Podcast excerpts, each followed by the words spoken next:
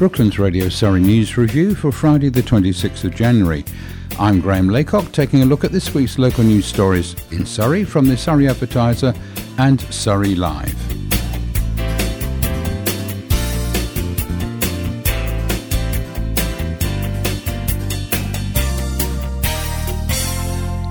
First, a look at this week's headlines. Norovirus outbreak at East Surrey Hospital. Three masked robbers threaten Bookham Co-op staff and Woking Council's latest cost cutting measures. Following an outbreak of a 24 hour sickness bug, East Surrey Hospital has taken to limiting visitors on certain wards. Three wards have closed, and the Accident and Emergency Department is limited to one visitor per patient. The measure has been taken to prevent infection of norovirus, which causes sickness and diarrhea. Norovirus is one of the most common gastric infections in winter. Several patients have been struck by the virus and are being treated. Advice has been issued by the hospital for visitors to prevent spreading the infection.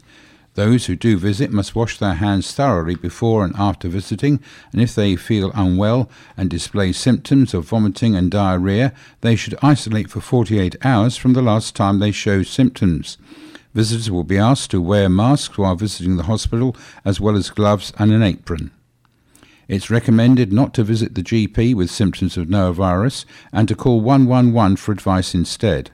As well as sickness, the virus can cause aching limbs, headaches, and raised temperatures. The symptoms start suddenly with one or two days of being infected. Uh, stay off school or work until you have not been sick and had diarrhea for at least two days, and this is when you're most infectious. You can catch norovirus from close contact with someone with norovirus. You can also catch norovirus from touching surfaces or objects that have the virus on them, then touching your mouth.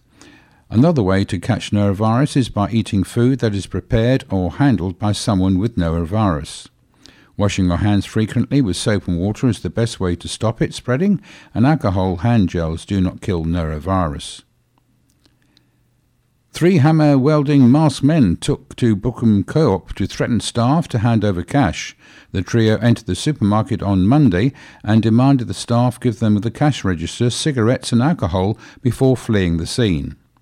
Three suspects have been arrested by Surrey Police after the armed robbery at around 7:45 p.m. They arrested a 52-year-old man from Staines, a 35-year-old man from New Haw and another man, aged 33, from Buckinghamshire. During the ordeal, staff claimed they were threatened with a hammer and metal poles and forced to hand over the cash register, cigarettes, and alcohol. It's believed the men were wearing dark clothes, gloves, and face masks when they entered the shop on Bookham High Street.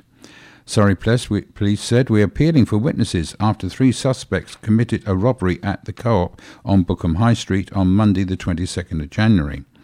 The incident took place around 7:45 p.m. and involved three men armed with a hammer and metal poles entering the premises and threatening staff members to give them cash, register, cigarettes, and alcohol before fleeing the scene.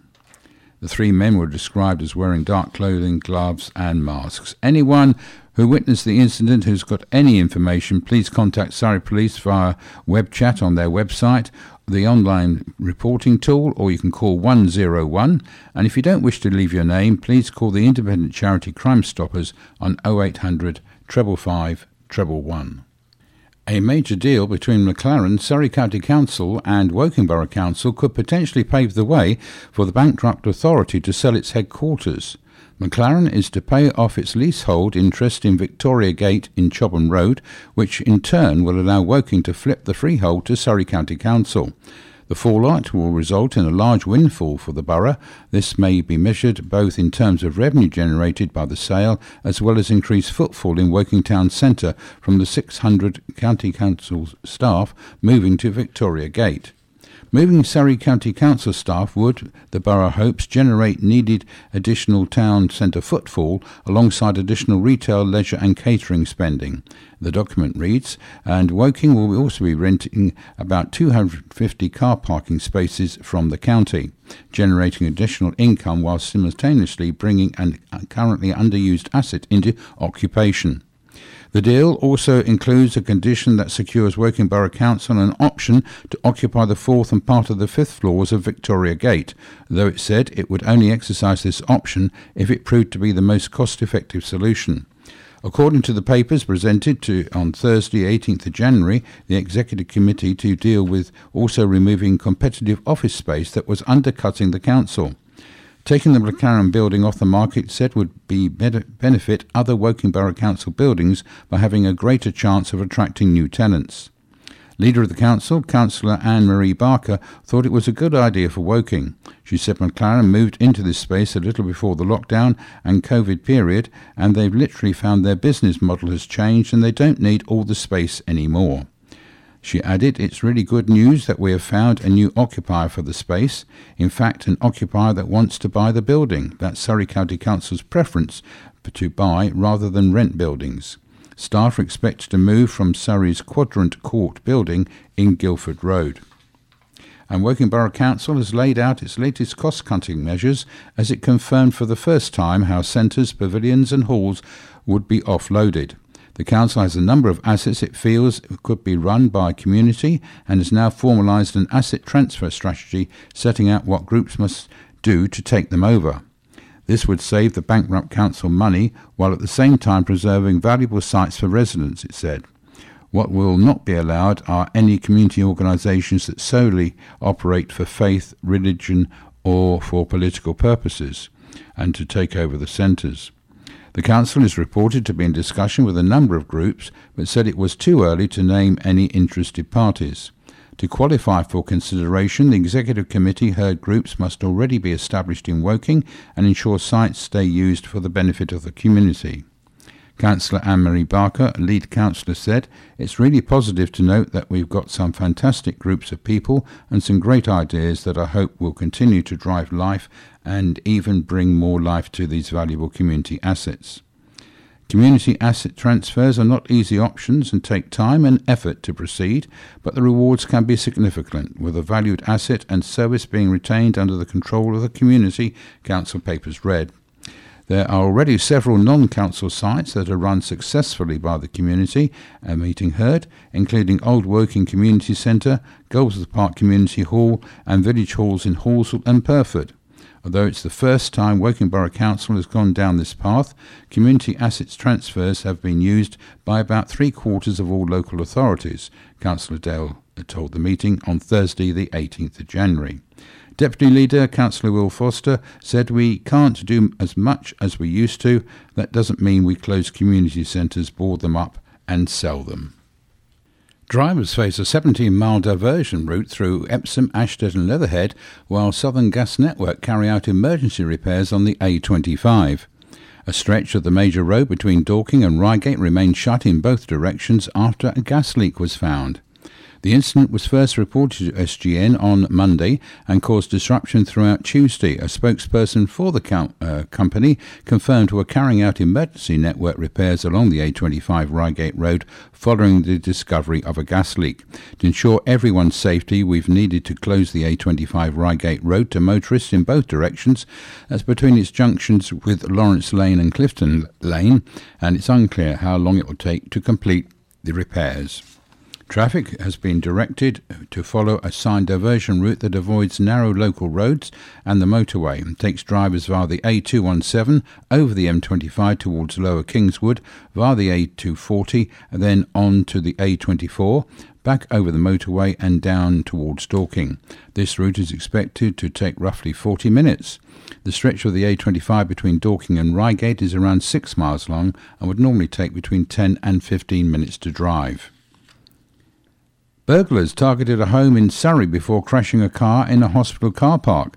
Surrey police are investigating the attempted burglary of the house in Ottershaw on Saturday, the 13th of January, and have released images of the people they want to speak to. Officers were called to the property in Spratts Lane around 7:15 p.m. after the suspects were spotted on the homeowner's small doorbell, and police say the suspects entered the property via the side gate and then attempted to get in the back door. They ran off once they were disturbed. Driving away in a silver Citroen C5, they had left hidden in some nearby woods. The vehicle made off in the direction of Chertsey and turned into the first car park at St Peter's Hospital, where they collided with a bollard. They then abandoned the vehicle, running off on foot towards Homewood Business Park. Police are asking anyone who may recognise these men or have information that could assist them in their investigation to contact them on 101. Crime Stoppers can also be contacted anonymously on 0800 555 111. Chobham Fire Station is closing and being moved more than three miles away while essential development works go on. The town's crew and equipment will be based at Woking stations uh, from April as construction work goes ahead. While the move is temporary, the construction period is set to last for approximately 12 months. Last year, Surrey County Council announced plans to spend invest uh, 6.25 million in redeveloping Chobham and Lingfield fire stations by adding new gym facilities for crews and a community space to enable engagement with residents. The move follows a period of work by Surrey Fire and Rescue to establish the most viable new location, with least impact on communities and staff. Chobham Fire Station currently has one available crew working nights and weekends. It is hoped that the investment in the Chobham station will help modernise the facilities. Surrey County Council believes the redevelopment should increase the station's mm-hmm. capacity to ensure community safety and address current and emerging risks. The crew and their equipment will be going to Goldsworth Road in Woking, an 11 minute drive away. Chobham's other nearest fire stations are in Bagshot and Chertsey. Train passengers have been warned there's going to be an overtime ban by Train Drivers Union ASLEF from Monday the 29th of January to Tuesday the 6th of February, causing some cancellation of services. There will also be one day strikes on different days uh, with different train operators. On Tuesday, the 30th of January, there's going to be a strike affecting South Western Railway where limited service will operate between Waterloo and Feltham, Woking, Guildford, and Basingstoke from 7am to 7pm. Also affected by the strike on the 30th of January are South, the Southern Railway, Thameslink, and Gatwick Express, which will not be running except for a limited shuttle between Gatwick Airport and London Victoria. On Monday, the 5th of February, a strike will affect Great Western Railway with no service between Reading, Guildford, and Gatwick Airport. The advice is only travel if absolutely necessary on strike days and check before you travel on other days. And that completes our look at stories in Surrey this week.